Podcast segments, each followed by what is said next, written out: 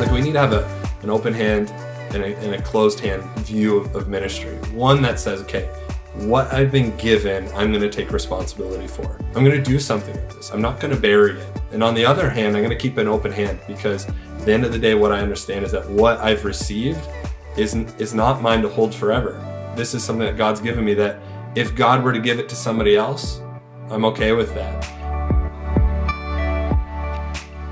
Well, hello and welcome to the Canadian Church Leaders Podcast. This is episode 76, and I want to thank each of you for joining us this week. And hey, if you're new to the podcast journey, don't know how you found yourself here, and you're just jumping in or you've recently joined in the last little while, I'd love just to share a bit of the heart of the team putting this on.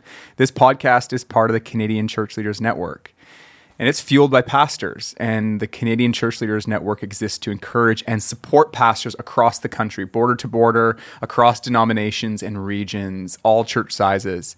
And more than a podcast, CCLN really is a growing community of pastors gathering around shared values and a deep desire to see Jesus' church alive and well in our time.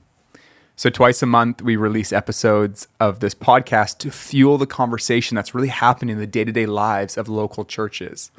And you'll notice that we share interviews with local Canadian pastors who are leading churches of various sizes and denominations in different contexts. But then we also bring in global voices, people who are leading different churches and ministries around the world who can speak into the themes and issues of our day. And outside of the podcast, CCLN is also involved with a few other things. Like, for example, we've got a church leaders incubator for senior leaders on the front end of their ministry journey to really involve and develop them. It's a two year program, it's pretty intense. You can find out more about that online. We also facilitate gatherings for pastors to learn from and grow in friendship with one another. We also do a lot of work in the digital space to provide inspiring content that speaks to the heart of what it means to be a pastor today. And one of the favorite things we do is try to tell stories, try to tell stories full of hope about where God is at work in his church in our nation. And so if you're new with us, welcome. Thanks for tuning in. And thanks for the work you're doing in your context to serve the church, whether it's in Canada or wherever you might be listening from. And if you would like to connect more, please visit us at ccln.ca or any of our social channels. Well, today I sit down with Brandon Richardson from Slate Church in Waterloo. Brandon and I have recently become pretty good friends, really just gathering around our shared experience of being a young pastor today. And we connected during COVID and have continued to meet to wrestle through how do we lead in this time. We share a little bit about that journey, a little cadre that we're part of over the last number of months. And we also talk through the story of Slate Church about church planting and growing and changing and the challenges that come with that. We talk about their church's heart for the neighboring towns, the smaller towns in that region. And we recently had Brandon come out to a staff meeting when he was in town at our home church. And he shared this powerful picture of what stewardship and humility and responsibility looks like. And I asked him to share that leadership principle with us. And I hope it's a blessing to you, like it was for myself and for our staff. It was a great conversation. And I'm excited for you to hear it. Last year, the number of people living in poverty globally rose by 131 million. This is sobering to hear after many years of gains in the fight against poverty. And that's why it's so important that organizations like Compassion are leading the fight to help communities that were hit hard to rebuild today. And the way in which they do all of their work is so inspiring. Compassion is committed to working with local churches on the ground in the countries they serve in order to empower and uplift those communities. So, as you look ahead this year, Compassion could be a strategic partner if you want to help inspire your congregation to live radically generous lives. If you want to learn more about what it would look like for your church to join with them in their global work, Compassion would love to connect with you. Just head to compassion.ca slash contact to get in touch with their team. That's compassion.ca/contact.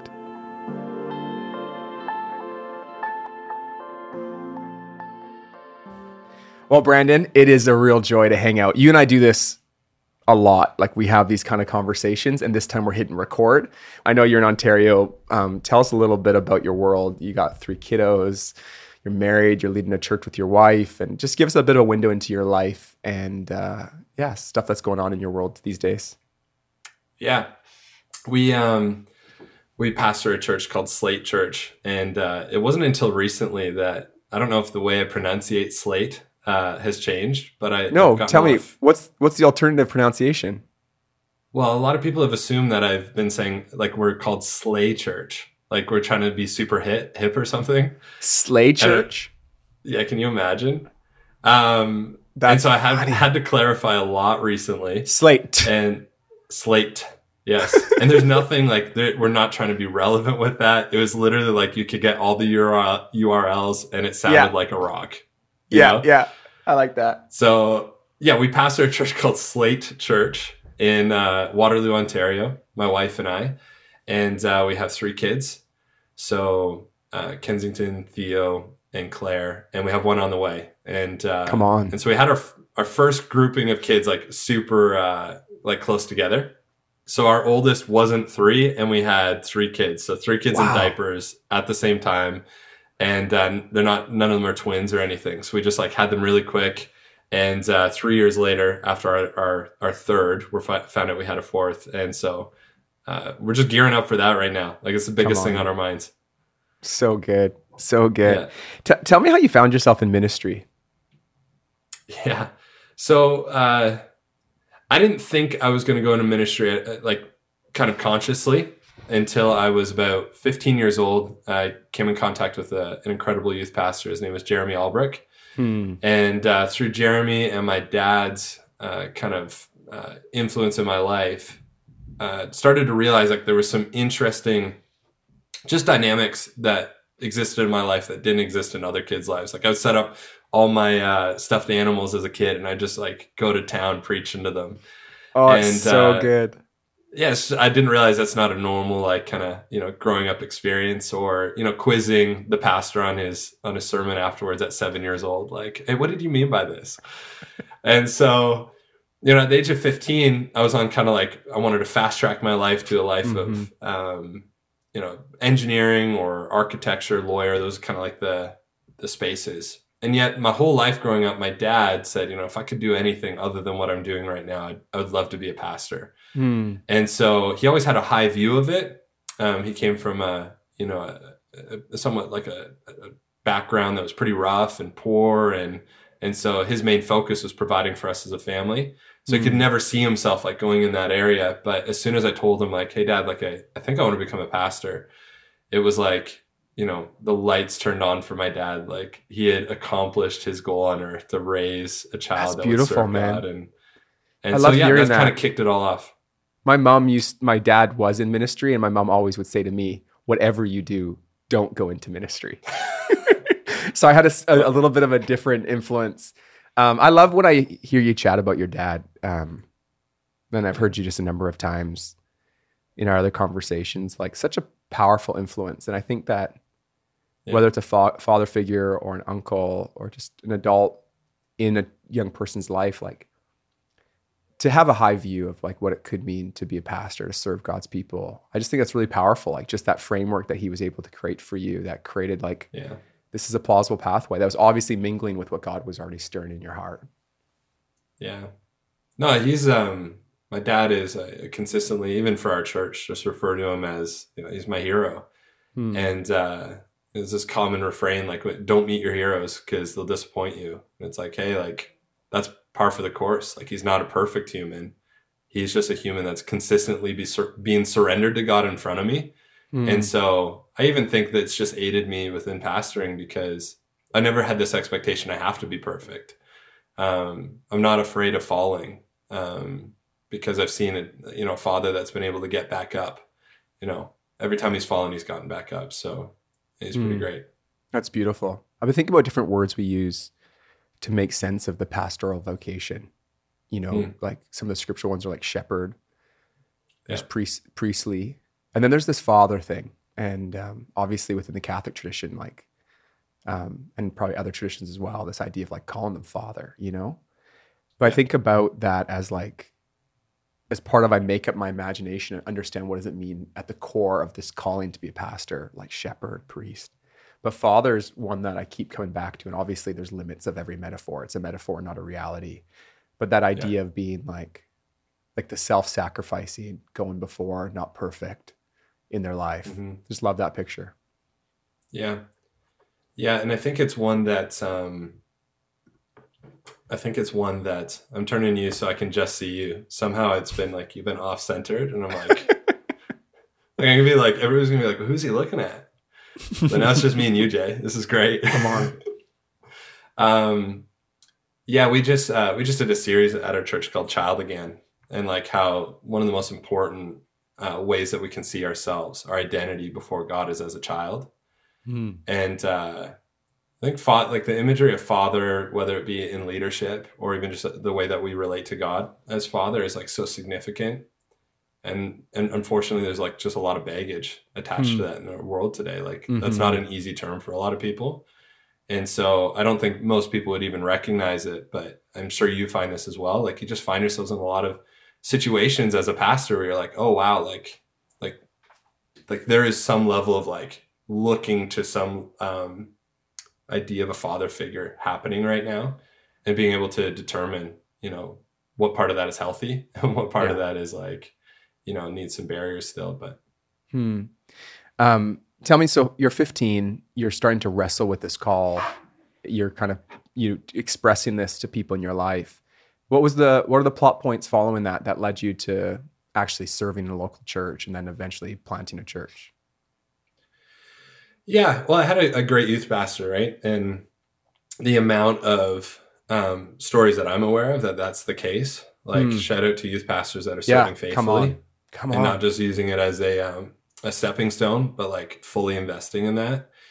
And so, you know, I had a bit of an image of like, okay, what what makes a good pastor? Um, a good youth pastor, somebody who's involved, somebody who's willing to come alongside, somebody who's willing to say the hard things when you need to hear it in a, in a good way, um, and an example of of humility in lead, in leadership. And so, I mean, you know, I had an image, and then I needed to figure out, you know, what is the what is the pathway to get there. And so, I started dating my now wife at that time. So I was 16 years old, met my wife, and uh, we were long distance. Um, and we were long distance for a little while.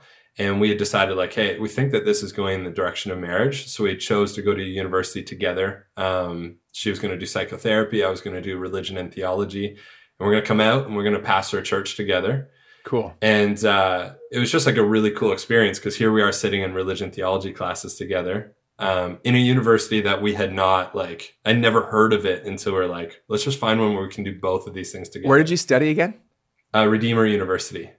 Oh yeah, in, one of uh, the things I love about your story is you have like this like kind of Pentecostal roots, and then you were in Yes. a Reformed context for undergrad. And I Yeah. think what it's done, among other influences in your life, is you've got this like. I just really love the way you've drawn some of the best from different streams, and it's formed your leadership and your theology, and Yeah. you know, I just love that about you, man. Oh, like this Pentecostal kid going to this like very reformed university. And uh, the first time I heard about predestination, like I swear I nearly lost my faith. I was like, what does this mean?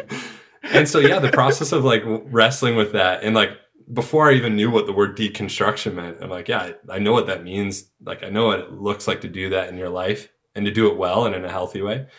Mhm. And um and so yeah, I think it just forced me to be like, okay, what are the core tenets of the faith? Like what is Jesus really seems to care about unity. So like what does that mean in this context? So yeah, it, was- it was actually quite a beautiful experience. But um I'm sitting there with my wife and you know, we're learning all this together. And of course she grew up in a somewhat of Pentecostal background as well. And um it kind of released us like coming out of university to be like, okay, God, like we're not we're not shooting for anything. Like it, we're not Hmm. like there's there's no game plan here. You got to lead us, and uh, that's when Emma's aunt and uncle uh, kind of tapped us on the sh- on the shoulder and said, "Hey, like we've been leading this student ministry for a very long time. Would you be interested in uh, in taking over leadership for it?" So that's kind of how we ended up in Waterloo. Um, That was like eight years ago. Wow. And Yeah. tell me about the, kind of the demographics of Waterloo, because one thing I love about Slate Church is you've got a real heart to serve Waterloo and the surrounding towns that are smaller. You've got a site in Elmira. You've got sort of these um, kind of budding, you can talk more about your model, but you're seeding sort of potential for sites in places like Coburg and Cambridge. And just talk a little bit about um, the demographic of Waterloo and the surrounding area, and then your heart for that space. Yeah, it's uh, Waterloo's a really interesting um, place. Uh, it has like a real history in in, in uh, kind of the industrial era, uh, making shoes and furniture and that sort of thing. And it's always it's had to reinvent itself a few times. And the most re- uh, recent reinvention uh, has to do with technology. So Waterloo would be considered the Silicon Valley of Canada because a lot Hmm. of the tech firms in Silicon Valley will have their Canadian headquarters in Waterloo. And Hmm. so, you know, you have uh, uh, one especially world class um, university when it comes to computer engineering and engineering through Waterloo University. You also have a phenomenal business um, program out of Wilfrid Laurier University, and it attracts um, a lot of companies because there's a lot of talent in the region.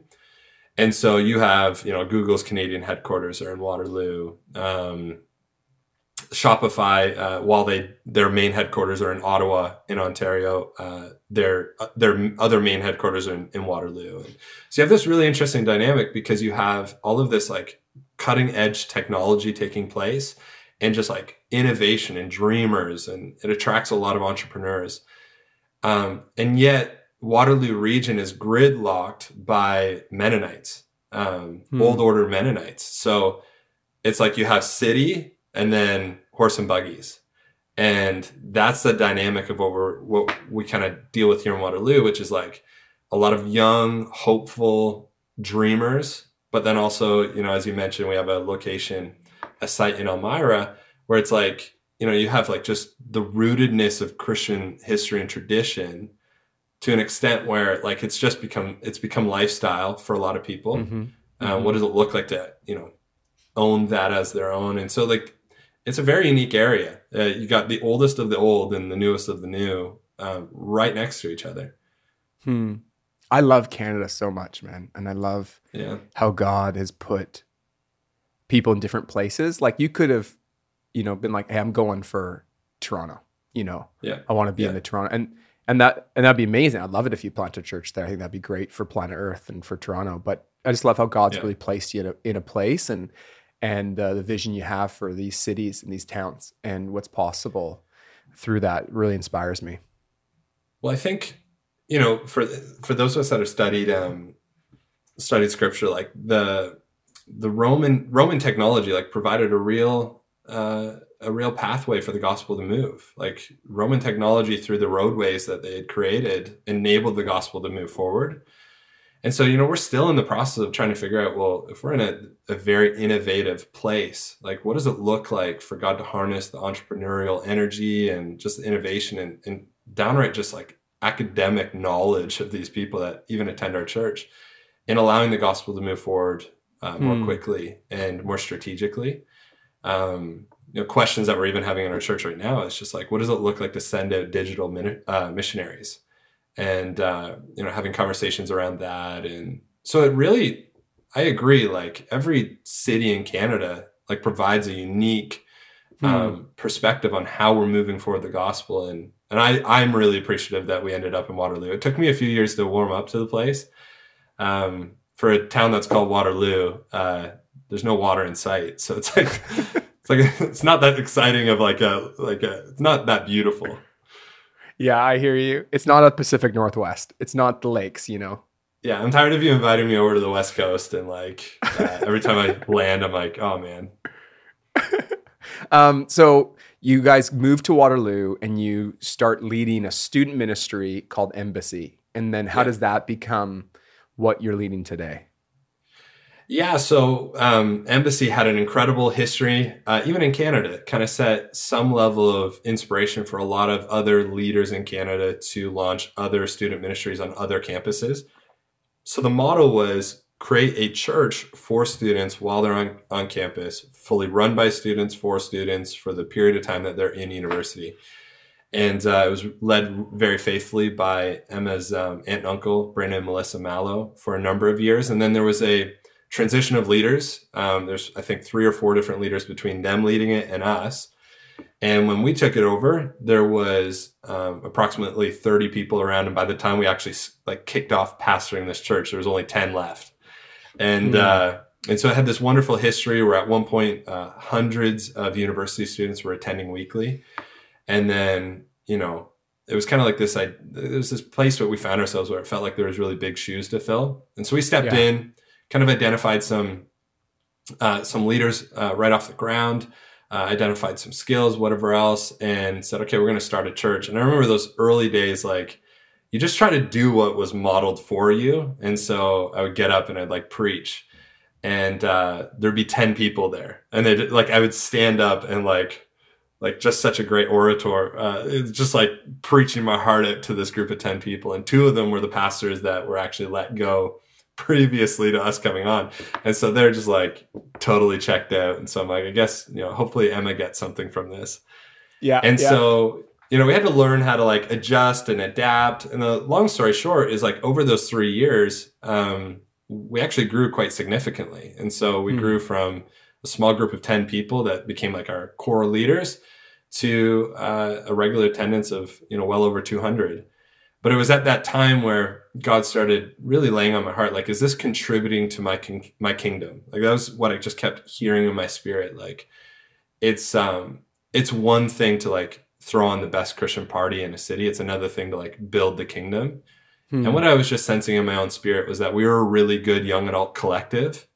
But like at the end of the day, we were a young adult collective that was draining a lot of other churches in the area of the young adults that just found what we were doing more exciting and more appealing.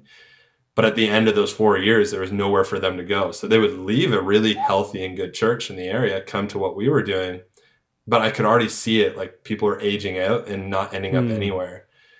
And uh, and so you know we went through um, a period of time of having you know some difficult conversations around what do we do with this thing and to emma's aunt and uncle's credit they said you know what it's in a healthy place it's the first time it's been in that place for a long time we're going to release you to do whatever you you know you feel god leading you to do with this Hmm. and so we found ourselves in a place um, where I'm like, well, we're still a young adult collective. Like, it's not time to just like, all right, let's use the momentum which has been created through the student ministry and the student church to just like build as big of a church as we can. And so I felt really convicted. And I remember over the course of a number of months, basically coaching people to go back to the churches that they came from. There was one, uh, in, one week in particular where if I had the maturity I have now, I would have worded it differently. But I remember saying like, "Hey, if you attend two different churches or you came from another church, I'm going to ask that you go back. You're no longer welcome here. Um, you need to go serve where where you came from." And so overnight, uh, you know, the long story short is we went from attendance of well over 200 to um, about 40 people that were like, "Hey, what did you do? Like, what did you do to this church? Like, Why what, did you and, do And what do we do? We met Yeah. Jesus here. We've never had another church in the area. Like, and he kind of like really killed a, a you know a good vibe. And it was around that time that God was also planning the idea of just intergenerational ministry, something that would, you know, help build what God was doing in the Waterloo region and not take away to find our our kind of niche in the kingdom of God here. And so that was a really difficult process. We had a child on the way. Our first, um, Yeah. our, our daughter Kensington was on the way, and so obviously there's like financial things you're thinking through and and all the rest. But it all eventually led us to using this small group. Um, and you know, starting to get a dream and forming the early ideas of what Slate Church would become. Hmm. One of the things I've appreciated with chatting with you is just like what you said, and we all have these moments where you go, if I had the maturity I had now, I would have said it differently. Um, Yeah. But doing ministry young, it is one of those things you d- you can laugh about it, but then there's also these moments where it's like quite hard to kind of like process decisions you made in ministry, and and let, even if you give the younger version of yourself the benefit of the doubt, it's like maybe the intentions were good, but there just there wasn't the wisdom, there wasn't the experience, and there was also just immaturity. I just wonder how how have you navigated that? Like you're you're leading now, like, and you're asking deep questions. You and I are having these side conversations about discipleship and formation, the the role of a pastor, and how do we make disciples in our time, and you know what does this look like? How have you sort of come to peace with that? a faithful reading of scripture for me is, is a great help. Um, Jesus has never used anybody to build his church that was perfect. And, you know, look at Peter the night that Jesus is betrayed, like he's cutting a guy's ear off. And yet he's responsible for leading what is left. And, Hmm. you know, I- don't think that that's great behavior. I don't think we should encourage that across churches at all. I don't think we should celebrate that, like, that's what real leadership looks like. But you know, his willingness to be humbled, uh, you know, a few days later and be reinstated is a process mm-hmm. I think we all have to go through to some some degree or some level where we recognize that there's a level of humility that is necessary for leadership and a level of humility that openly admits I yeah, I got it wrong without trying to make excuses. Um, I think that we're quick to justify our actions, and, and certainly I am as well. I don't like to be misunderstood. But I had a wonderful conversation at one point during all the many transitions that you know you breeze over in a quick overview of how we got to where we are today. And you know, a good pastor friend of mine said, you know, you have to be willing to pass the test of being misunderstood. And you know, I think that that comment in the hand of a narcissist would be actually quite a destructive way to live. You know, until mm-hmm. people mm-hmm. can see the real me, it's like, but at you know, alongside being willing to be misunderstood, um, alongside doing your best to maintain a certain level of humility, um, outside voices were so important to be able to kind of, you know, say what was true and what was not true. You know, this is the way I feel about myself. Well, yeah, you have a lean, a, a tendency to drive people too hard. Okay, well, that's something I really need to watch. Um, but this part that they're saying is not true. You, you know, you're actually a good listener. You reflect deeply. Not everything you do is on you these are conversations mm. with mentors that while I'm going through this process of recognizing God doesn't use perfect people, um, I'm not perfect, remaining humble, being willing to pass the test of being misunderstood. There's still enough good people in my life, my dad being one of them, He was willing to say, you know, whatever needs to be said to me, you know, kind of doing those gut checks with me. So it's not just me processing what's going on. And then also being willing to go through that process with the people that you're leading checking with them. Mm. Hey, what about this is true and what's not? What what would be the greatest things I do need to work on? And and uh, so yeah, I, uh, you know, I recognize even just the time that we we find ourselves in as a church in Canada, like it can be really tempting to look towards the south and and see certain styles of ministry and maybe even just like certain styles of leadership that seem to be celebrated and to be tempted to be like hey maybe that's a viable option here in canada. And i just yeah. I just don't think it is. Like i think that um, we live in a society and in a in a you know this idea of tall poppy syndrome that like if you get too far ahead of yourself too big of an ego somebody's gonna they'll find a way to squash it i think the only way to do ministry in the context we find ourselves which is like biblical anyway so it's encouraging is to have a, a sense of humility in all of the actions we take And being able to being able to have some level of um, uh, uh, separation between what we do and who we are. Uh, mm. You know, not everything we do is is core to who we are. So, mm. yeah, I hear you, man. I think one of the things that I'm reminded of, and I, I can't remember if it was on this podcast, but Mark Sayers like continues to sort of like speak words into the life of the Canadian church, and the thing that he keeps wanting, among other things, mm can- Canadian pastors to hear is that there's a role that Canada can play in the global church conversation. Yeah. Because um, because it's it's the kind of crucible or like the the effect of sort of the world in which Canada is yeah. is like it's created a, a, humility, but also a courage. So he's always saying like it's a humble courage, right. like courageous, bold, like good things are ahead. It's it count the cost, it, go after it, right. um, believe for for for good things ahead, but also like it's rooted in this humility. That's like I'm not the main character. It's not about building my platform, and uh, I I think about that a lot about what that looks like to kind of walk in that tension of that humble courage to yeah. believe boldly, to re- lead courageously. You and I chat a lot about how like the season demands courageous leadership. Yeah. The, not being afraid of being misunderstood, making a call when things are foggy. Yeah. Um, and at the same time, having the humility that says, like, I'm imperfect, I'm broken. This isn't just about me.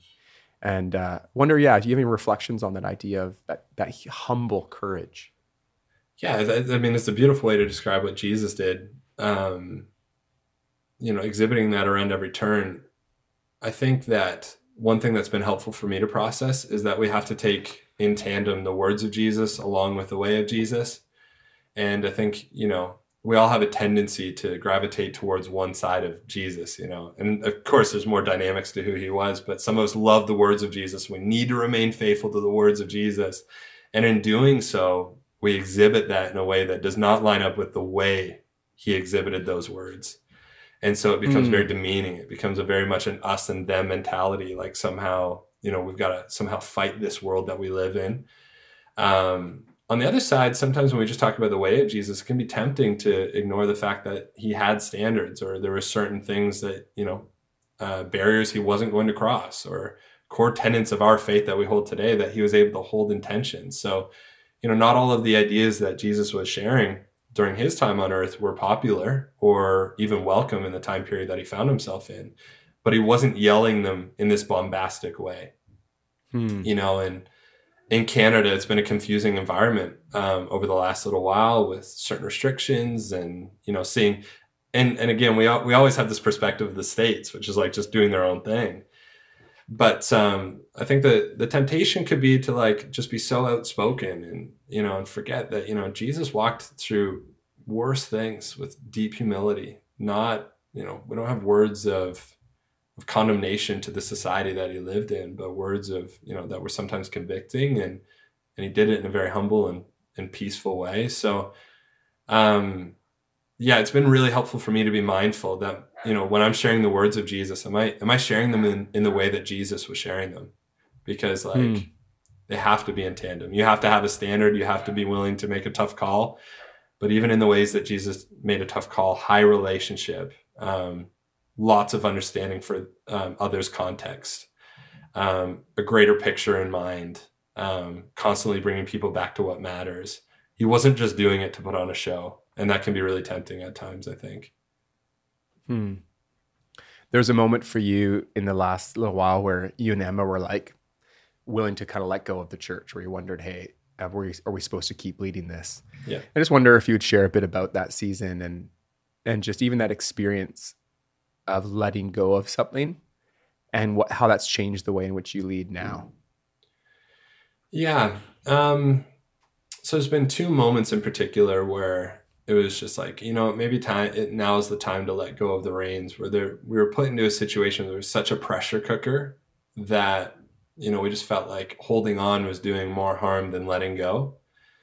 And um i think that the the thing that I had to process during that time is like, I am not my ministry. Um, you know, like Brandon leads Slate Church, but I am not Slate Church. Um, and at the end of the day, Slate Church is nobody's church but God's church.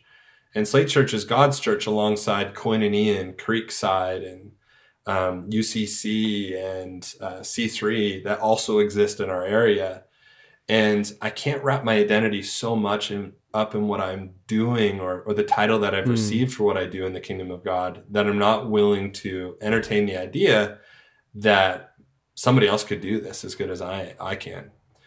And, um, you know, those are really difficult places to come, but there was like a freedom in the sense of like, no matter where I go, no matter what I do, no matter what um, I'm responsible for, the calling actually remains the same to go out and make disciples. Mm and I can do that whether I've got a tight grip on the wheel here or I have a, a trust in Jesus, no matter how this life pans out. And so, you know, one of those moments happened in the midst of COVID. One of those moments happened uh, in that transition from embassy to slate, where I had to reevaluate like, am I trying to fight for something that I just have so much emotional connection to? Or am I'm trying to fight because this is the best for God's church? Mm. And we just had to find that, you know, we had to allow other people into that, into those moments for them to make those decisions, um, which is excruciating. Nobody wants their, um, nobody wants their um, fate to be decided by others. Like we'd prefer to make it ourselves. But what I kept learning is the more I tried to dis- determine my fate for myself, um, the more tight gripped I got. And, uh, you know, it was just this place of of trusting God and and willing and in a willingness to say like, hey God, like it's in your hands. You know, if this is your will, it, it will be done. And uh, mm. if it's not, like I'm going to trust what you have for us next. And um, thankfully, we didn't. You know, in our in our case, um, especially recently, like we didn't have to entertain that for too long. Uh, we had some really good people come alongside us, But um, what it did is in the midst of a pandemic where like it's it can be really confusing to be a pastor in a context where things are Yeah. continually changing. And you know you see the stats across the church and the amount of people that are returning to in-person gatherings and um, the amount of people that have just moved on it seems like from faith. Maybe there wasn't a rootedness in that or for whatever reason have moved on. Like it's much easier in those moments to go like hey i'm i'm not responsible for the outcome here. I'm just responsible for faithfulness. And that's been deeply encouraging to me to, to realize like i there is not like when we come up to our annual goals there is at one point it was like this is how many people we want to see. And now it's like no like what are the things we want to be faithful with? And then out of that god will bring the amount that needs to come. There are no more annual numbers of butts and seats because it's like god's going to take care of that. Let's be faithful with what Hmm. we feel he's calling us to do right now. And that's been really encouraging. It's a that has enabled us to take certain risks in the midst of a pandemic understanding that Hmm. we're just pursuing the call that god's called uh, placed on us So I remember being, it was like December, it must be December. I get all these years wrong. We're in 2022. yeah It wasn't 2021, maybe December 2020. I'm on the phone with Ben, and he's pastoring in uh, Brandon, Manitoba. And I'm just so inspired by his faith. He's been on the podcast before. Incredible story. Just and I didn't know him at all. I essentially cold called him and I was like, "Hey, I what I needed is I've got great community here. Like Yeah. I lead the way with other pastors and in the city there's so many good brothers and sisters who are leading churches, inspiring each other. But I wanted to reach out to some people that were doing it different than me, had different values, even different theological emphasis than me, but also like shared some deep resonance of like a courage and a belief for God to bring revival. And we're in different contexts, but also leading maybe similar sized organizations. So I was trying to find this kind of like, and so I reached out to Ben, we're chatting. I was just so impacted. And we just had this like sense. I really felt the Lord um, was leading. He he prays a lot more than me, so it wouldn't be a surprise if it was his idea. Sure. And um, he, you know, we're like, I think we should meet every month with a couple other pastors, and uh, we threw out two other names. It was Brandon Richardson and Levi Mary Church, both you guys who I didn't know at all either. And he, I don't think we knew Levi very well, and we just started the four of us meeting monthly, and it was really powerful for me. And I don't know what it was, man. It was just. Um, yeah and I don't think there's much leadership involved. We just shared stories, what we're going through, prayed together. Um, Yeah. And I maybe we did it over eight or nine months. I don't know exactly how long it lasted, but obviously it built some friendships that are, are enduring. But I found this like space where I could talk about how I was really feeling, Yeah. what questions I was wrestling with uh, in a really confusing time. I just wonder what your experience was with that that journey as well. Yeah, I remember one meeting in particular. You know, we refer to it often, where uh, Ben just calls me out for. I don't even remember at this point what it was. I think we're like three or four times hanging out in, and Yeah. Ben just goes, Brandon, I gotta tell you something. You can't say or do that anymore because da da da da da. I think he, I think it was it the one about like he like just was like, I don't like what you did on social media there Yeah. or something like that. I think so. yeah, because I was like, I was drowning under the amount of uh, direct messages I was getting, and I posted something along the lines of like, I just so you're aware, and it sounds terrible when I say it, like I'm gonna post more, and you're probably gonna hear less responses from me. Is like the gall that you have to put that in. But I just remember like he didn't even ask for context. He didn't. He didn't seek to see how you know my intention behind that post. He just like straight up said, "Hey, Brandon, that was wrong." And like i'm really upset with you for that and i'm just like oh my gosh but what it taught me was like i was like thank god i have some guys in my life now that will just you know when they see when they see it they'll call it and um I mean, that was such a constructive moment. It was basically like you became mediator. Like we had a great counseling session, Ben and I. Well, I remember when I saw you post that, I was like, Am I allowed to do that? That would be really helpful for me. And then when Ben called you out on, I was like, No, no, no, I'm not going to do it. Yeah, I, see, I think I'll post. I'll figure something else out.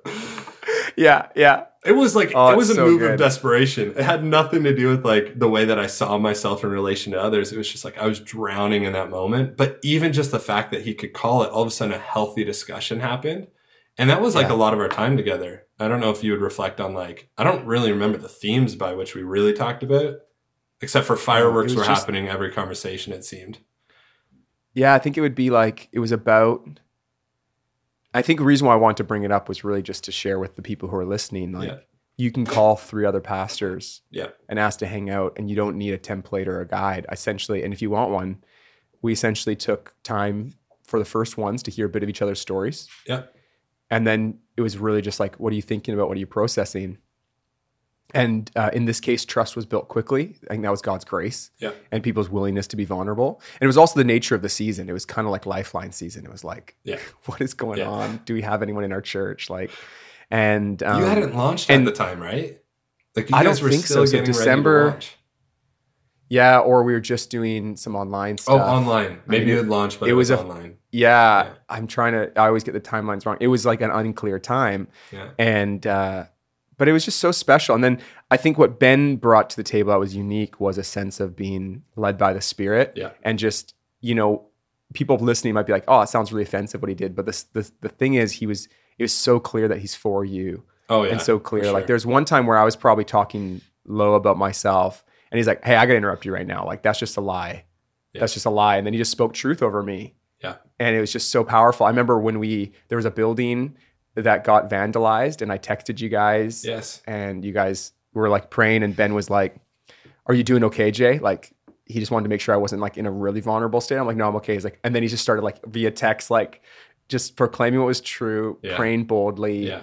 praying against the plans of the enemy, and again, like that that that group message, that time was so meaningful. The gift of friendship, Yeah. but the gift of not doing it alone. And I think when I think about CCLN and what we're attempting to do is like sure. we're not. I don't think people need another leadership podcast. I think there's better ones out there. Um, I think we can talk about leadership and talk Yeah. about pastoral leadership. I think what we're trying to do is seed the idea of like a community that takes different forms across our country of being together. Yeah. And ultimately, this at, at its best, what we're doing right now is like a seed for something that could be reproduced locally. I know that our executive pastor and your executive pastor Yeah. and a number of others, they meet monthly, don't they? And Yeah. they chat about like life, but also like, hey, can you share that like spreadsheet you did? Or, you know, whatever executive pastors do. There's spreadsheets, there's policy documents, What- there's Whatever liability. those guys do. but like this idea of like no one Yeah. you don't need permission from anyone Yeah. to invite three or four other people That's right. together and to share and to chat um, and to wrestle through some of those things Yeah, absolutely. And and honestly, I've been on the receiving end of CCLN. Just like it's not only a desire you have; it's a it's something that like the the the concept is working. And so Hmm. you know across the variety of things that CCLN uh, provides, whether it's through podcasts or environments for pastors to meet one another. Like I've been able to walk with you and kind of be like a bit of a guinea pig through some of those stages. And now, Yeah. like I was unaware of the amount of like incredible uh, humans leading across Canada. It can be so easy to get so narrow on just your corner of the Yeah. world. And so what it's opened up is yeah, just relationship and the need for it. Like it Hmm. we can't believe the lie that we're strong enough to do this alone or to think that we have, Hmm. you know, we have it all together. what's exciting you man when you're looking ahead the future um, whether it's a slate church or what's giving you hope and excitement right now God's been reigniting, uh, you know, a passion and a, and a heart for this nation. You know, Hmm. I I think that there have been enough prophetic words spoken over Canada that I think for some of us as pastors, we need to just start believing that they were prophetic voices and not just grandiose statements. Um, uh, I really believe in the nation that that God has placed us in. I think that we do have a temptation to see ourselves as small. Um, and if that is our temptation, then we need to add significant to it. Yeah, it might be we might be smaller, but it, what God's doing here is significant. Um, we've weathered some cultural shifts before the rest of the world, and I think this is some of what Mark Sayers would get into as he's talking about Canada. But we've weathered some significant cultural shifts before other parts of the of Western civilization, and it's given us a grittiness that we can apply not only to our ourselves but to those that are experiencing these shifts. Um, Hmm. uh, across the world. And of course, we we've witnessed that a little bit in, in a group that we're a part of uh, in the states. Like some of that, those pastors are now going through what Canada's been going through for a little while, or yeah and um, so I'm excited about Canada's positioning in the world. I'm excited about what he's just doing in our church. Like it's like I have no need to like make it bigger than what it is in anybody's minds. It's just like it's really exciting, and I'm I'm totally uh, content to keep leading this. But then God's Mm. also given us like a big heart for small towns. I don't know what it is, but um, I, I see a lot of people really excited about large cities right now, and I think it's great. Tim Keller was right. The world is coming to, to large cities, and if we want to reach all the nations, that's a really strategic place to do so. Um, in that trend that we're seeing, I see small towns which used to have a United Church or a Lutheran church or a you know a thriving Catholic church, just like vibrant and doing really well. I'm seeing a lot of these small towns just kind of empty of the churches that were once thriving, and now we Mhm. have historical monuments, and uh, and I think that it's time for the presence of God to reinvigorate some of those environments, and to Mm. to see like a lot of great things come out of small towns. So that's kind of where our focus is. We're in a medium sized city focused on small towns, and um, Oh, I love that. that's what I'm excited about. And it's probably because I grew up in a smaller town. You know, my dad, who's my hero, is in the process right now of looking to launch a, uh location or a church. And I don't, if he wants to do it through Slate, he wants to. But if that's not what's best for the future, I don't, it's not what it's about. I'm just really stoked that this guy that has had a dream of being a pastor for all these years is starting to take some faith steps in that direction. And it's going to serve a small town, which I'm really excited about. So, yeah, I'm I'm really excited about small towns. I love it, dude. Yeah. Oh, I love that heart so much. I mean, I'm drawn to the city. Like that's where God led me. Yeah. But then my when I look at Canada, it's like, man, Canada is in these smaller towns. Yeah. And so I think it's really important that we talk about this and we Yeah. um that God would put in the heart of more and more young men and women, Yeah. gifted, called men and women, to go into these places. And I think some of the best stuff, some of the best writing, the best resources will be forged in those environments. I really believe Yeah. that because because I'm man, I'll talk. I, I'm all for the talk about going online, metaverse, whatever. But Yeah. here's the truth: the more things go digital, the more things go scattered, the more face-to-face discipleship Yes. becomes like the fundamental building block. And so it's Yeah. when I talk to my friend Phil from Pemberton that goes, everyone in this city is in my parish. And I can see them face to face and I can go to their door. And I think there's going to be this yes, we're going to move into the metaverse, whatever. Yeah. Um, and I sound cynical about it, but I'm not. It's like, this is great. I love that people are trying that. Yeah. While we're doing that, let's also go door to door again. Like the pastor who chops wood, who brings soup, who chats with people. Yes. And we need to let those tensions, and that feels like a tension as I'm even saying it, Yeah. like inform the pastoral vocation in a meaningful way. And so I think there will be a resurgence of uh, some of the best stuff and the best voices coming out of these uh, parish environments, these smaller towns where a church can say, these 3,000 people, whether they're That's in right. my church or not, That's right. I've been called to be their pastor. That's right.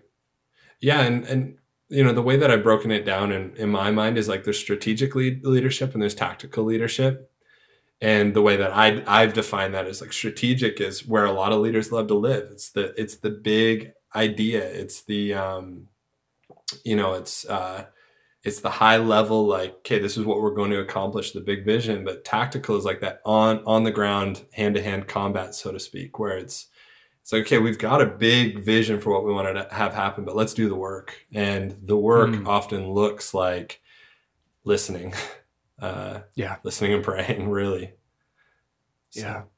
Um, you came through town in through Vancouver not too long ago, and you got to jump into one of our staff meetings. And I put you on the spot to share something, and you shared this picture of like uh, leadership um, being like you had, you know, if, if Yeah. someone could see like one fist closed, one hand open. Could you just share a little bit about that idea? what i was sharing was um you know it's a life passage that anytime i want to give up on ministry on calling on faith on anything i'm reminded of the the parable of the talents and in the parable of the talents god's giving you know his different his different servants um, different responsibilities within his kingdom before he returns and um, i think the temptation right now is that we would because there's so many questions we don't want to get it wrong. Like we're afraid of getting it wrong right now.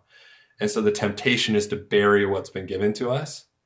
And the tragic thing i see happening and it was happening in my heart for a little while is that it's not about having one or two or five talents. It's not about the amount. But there's a lot of people that assume they're the one with the one when they're really the one with the five that are still Mm. like it's not just the people with one that are are tempted to bury it. I'm seeing a lot more leaders with five talents and two and two talents doing great things and they and they're tempted to just bury it out of fear of of the environment we find ourselves in. And and so out of that story I've just been reminding myself like hey stay in the game. Like it's not about whether or not you're going to get it right or you're going to get it wrong. Just do something. The master says to the servant you could have just done something with this and I would have been happy. Just do anything. And um, in that, it's a great reminder that the talents and the responsibilities we receive, um, while there's a responsibility attached to them, at the end of the day, the master comes back and they're still the masters. And so this whole idea of leadership is that that that I've kind of framed in in my heart, my mind, and, and with our team. It's like we need to have a an open hand and a, and a closed hand view of, of ministry. One that says, okay, what I've been given, I'm going to take responsibility for. I'm going to do something with this. I'm going to I'm going to make good on it. I'm going to do the best. I'm not going to bury it. I'm going to hold it and I'm going to invest it and I'm going to do the right things. And on the other hand, I'm going to keep an open hand because at the end of the day, what I understand is that what I've received isn't is not mine to hold forever. Uh, this is something that God's given me that if God were to give it to somebody else, I'm okay with that. If God was to to say, hey, it's more strategic, or you know, if He wants to give me more, I'm ready. Um, but in our Mhm. leadership, you know, I think even in in our church, you know, we're a really volunteer led church. Um, we have staff members, but their entire purpose is to equip uh, the volunteers to do the work of the church. And and in those environments, we want people to take ownership. We also want them to realize that they don't have to be burdened. Um, Hmm. You know that that it that you know this is theirs till the day they die. Like it's actually we're just serving God and serving others in the process. And so often when we're running with whatever God's given us, we might be the one with two and looking to the other side, well, he has more or he has less. And we use that to reassure ourselves. And yet the responsibility is not to look and, you know, become prideful because we have more than them or become insecure because we have less than them. But it's just like, you know what, just be faithful with what God's placed in your hand. And, and the master comes back and he says, well done, good and faithful servant. He's not looking for amounts. He's not looking for, he's just faithfulness. And so, uh, yeah, that's been something that that's been helpful for us to process through in our team and in our church. Mm, it was so helpful for us and just appreciate you a ton, man. Thanks for your time today. Thanks for hanging out and sharing your story. And it's been a real gift. Well, huge thanks again to Brandon for sharing your heart and your story with us today. Hey, if you're listening and you want to learn more about this idea of like pastoral cohorts, like pastors connecting, kind of how Brandon and I described, we'd love to hear from you. Like, let us know if this is something you're excited about. Because as a team, we're really trying to ask the question how do we fuel more and more pastors connecting together for support, for friendship, for prayer, but also for shared learning? I think some of the best tools and ideas for pastoring in our time will come from our peers learning together. And so right now we're trying to build some guides and some different resources that could fuel that. But to be honest, you don't really need much to get started. If you call a few pastors, say, could we try this for three months? Like, what if we get together once a month on Zoom? And all you've got to do is take turns sharing your story, share some highs, some lows, and some questions you're wrestling with and then pray together and then make sure it doesn't go too long so people actually want to come back the next time. And my hunch is that if you do that, you will not regret it. Before we go, let me tell you a little bit about what's happening next on the podcast. Our next episode is with Melissa Ewing from Redwood Park Church in Thunder Bay, Ontario. This is a very important conversation. I was strongly impacted as I heard her story of calling and the ministry she feels called to in her local church and the work they're doing towards reconciliation with Indigenous people and the surrounding area. It's powerful and profound. I don't want you to miss it. So come join us on our next episode, and we'll see you then.